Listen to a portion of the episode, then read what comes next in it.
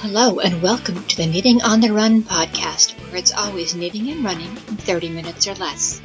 You can find me on Ravelry and Instagram as Windswept Monique, and on Facebook as Windswept Designs. Come join our Ravelry group and let me know what you want to hear me talk about. Hello, and welcome to the Knitting on the Run podcast.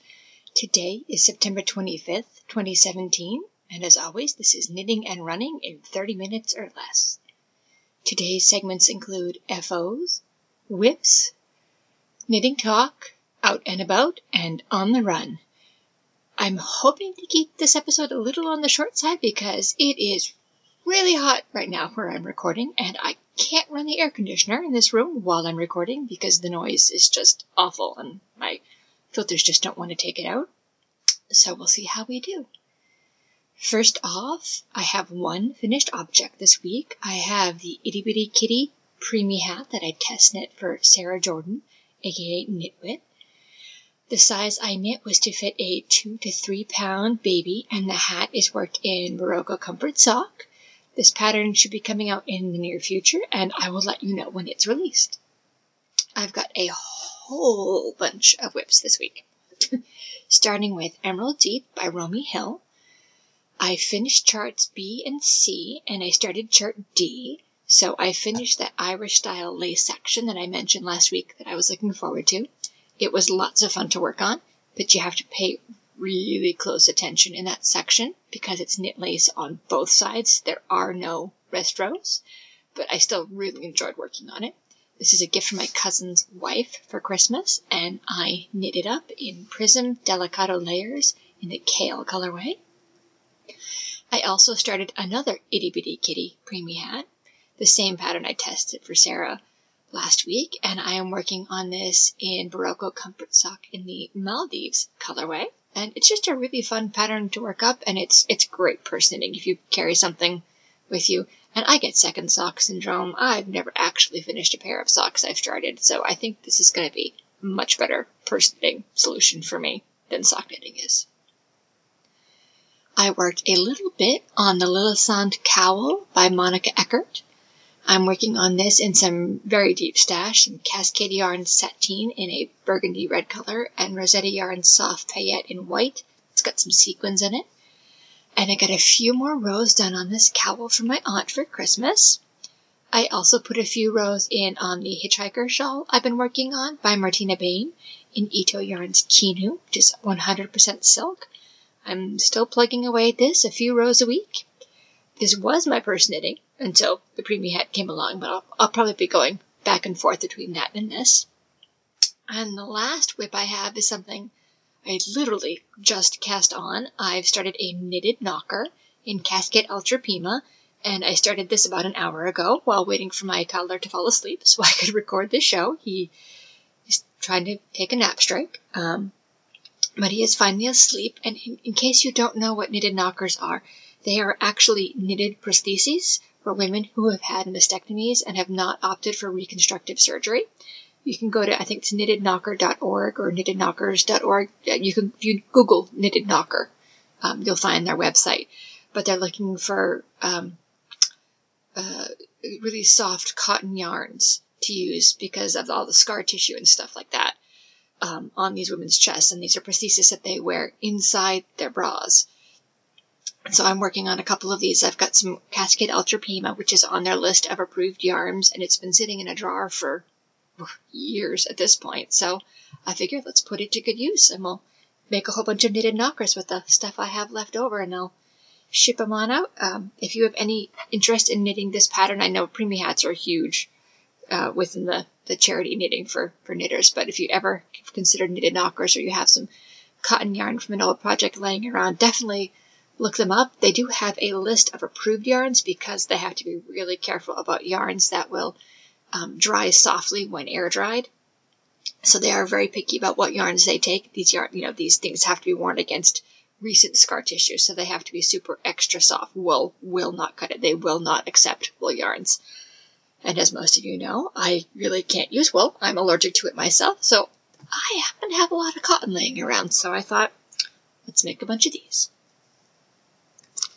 For knitting talk this week, I wanted to have a quick discussion about fit and ease. So, this is how your garments actually fit your measurements. Ease is how much extra room or lack thereof you have in a garment.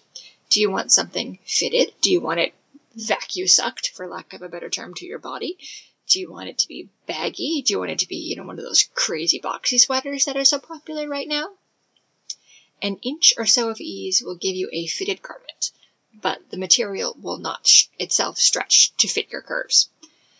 When we start talking about negative ease, that is like negative one inches, negative two inches, you'll see that sometimes on, on very, very fitted garments. This is where the material width or, or diameter of the sorry, circumference of the material in the circle around your body is actually smaller than the circumference of your body itself. This will give you a very fitted garment, such as the vacuum sucked comment I made earlier. Um, also, if you knit socks, think a typical sock. A sock has negative ease so that it will stay on your foot and on your calf and not slide down into your shoe while you're wearing it. When you start talking about two to three inches of positive ease, this will give you a comfortable fit, but it won't feel fitted. It's not a, a, a, a tailored fitted garment, if you take my meaning. When you start getting up to the four inches or so, now we're getting more into loose fitting cardigan territory. You're approaching, you know, a boyfriend sweater territory just about. Some of the huge boxy sweaters out there these days may have as much as eight inches of positive ease to give you that really huge oversized effect. So when you're looking at a garment that you want to knit, pay very close attention. The designer will tell you the picture is the model is this wearing this size and it has X number of inches of positive ease. For example, the modern the model may have a 36 inch bust and is wearing a garment with two inches of positive ease. So you know she is wearing a 38 inch sweater over a 36 inch bust, and you can see if that extra room that's in that picture is the same way you want it to fit on your body, and that will tell you a lot about how the garment itself works and how the garment will fit on you. On to out and about, I realized that last week I really glossed over talking about Rhinebeck. I said I'm going and then forgot to bring it back up. So yes, I am heading to Rhinebeck again this year. I am very excited. It will be my second time. This year we are not taking the whole family. I have a two year old. Yeah, you probably get it right there.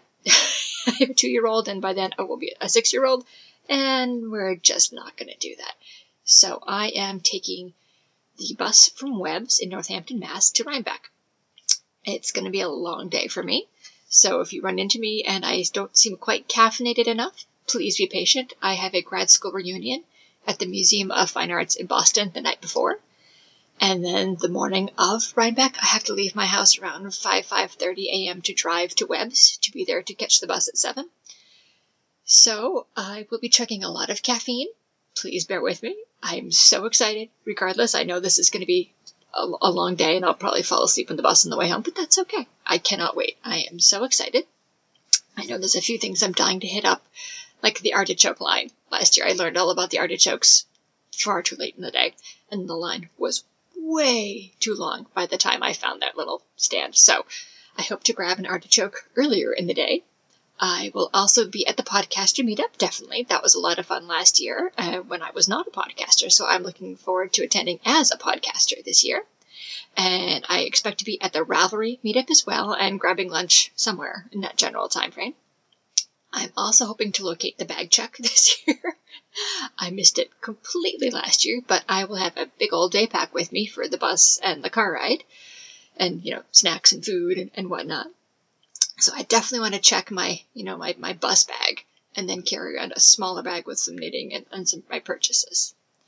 So on the plus side, though, with a minimum of four on hours run, on the bus, I should be getting so after walking to school for three weeks. To today, I started a Galloway style run walk run on the way home from dropping my my older son off, and it felt really good. Afterwards, I rolled up my quads and my IT bands and my soleus muscles, which have been the muscles that have been crankier over the past few weeks with the sudden mileage increase. But they felt okay too. And my toddler was there. He had the old foam roller. He was trying to roll things out too. It was frankly stinking adorable. It was so cute. Um, but I will try the run, walk, run again in a couple of days, and I can't wait to see how it goes. But for today's running topic, I did want to address the mileage increases, specifically, you know, the keep it low, keep it slow type thing. As I mentioned, I have broken one of the cardinal rules of running by suddenly drastically increasing my mileage by walking my son to kindergarten. That's an additional three miles or so per day for me for each day that we walk. Uh, now, I have mitigated this by not walking every single day. You know, we're averaging about three days a week, and some days we only walk one way and not the other. But in general, increasing your mileage is this drastically is a huge faux pas and something even us veteran runners forget to do. Now, granted, we did this on purpose because we had kindergarten and stuff like that. But if you are new to running, it's an important rule to remember. Keep your mileage increases small, no more than 10% increase per week. This is super important because most running injuries are directly linked to increasing your intensity or the duration of your exercise too much too soon. Put that a little bit plainer. If you increase your mileage too much, you're gonna get injured. That's just a fact. So let's unpack that 10% increase statement I just made. So that's kind of a general rule of thumb you'll hear a lot bandied about. Now, this does not mean you should increase your mileage by 10% every week.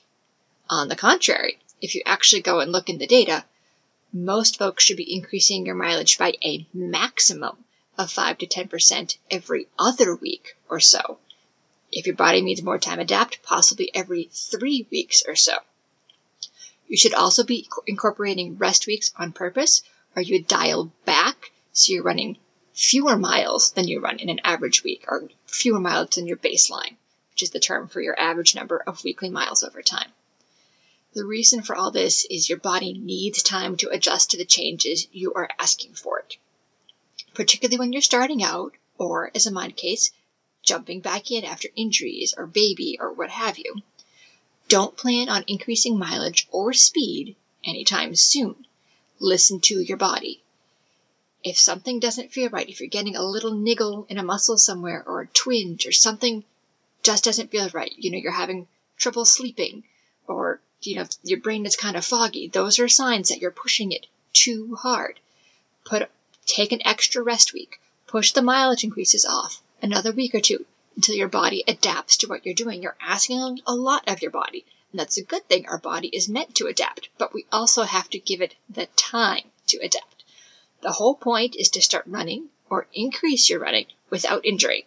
And that means giving your body time to do what you want it to do. If you have existing injuries, then you really need to take it slow. So if you're thinking of starting a Couch to 5K and say you are have an existing foot injury, knee injury, back injury from so many years ago and it acts up sometimes, plan on repeating the first week three times to give your chronic issues time to adapt even more slowly. Or something I did when I did my first marathon, my only marathon, who am I kidding? When I was training for my first marathon, I have 18 years of knee injury history, so I knew if I pushed myself too far, I was asking for trouble. So I actually added a whole slew of rest weeks in on purpose and stretched the training plan out by an additional six weeks. Turned out to be a good thing because I also had a small child who got me sick constantly. so those rest weeks were also a time where sometimes if I had to skip one of my weekday workouts as a sick day, I had the extra time built in and I still got all the mileage logged in before marathon race day. So to sum it up, take it slow, to stay injury free, listen to your body. As always, I am not a medical professional. I'm just someone who's run a whole bunch, run walked a whole bunch, and got injured a whole bunch. And I want you to have the knowledge to not get injured. If you are experiencing any kind of pain, particularly any kind of sharp, nagging pain or pain that doesn't go away, please go see a medical professional right away.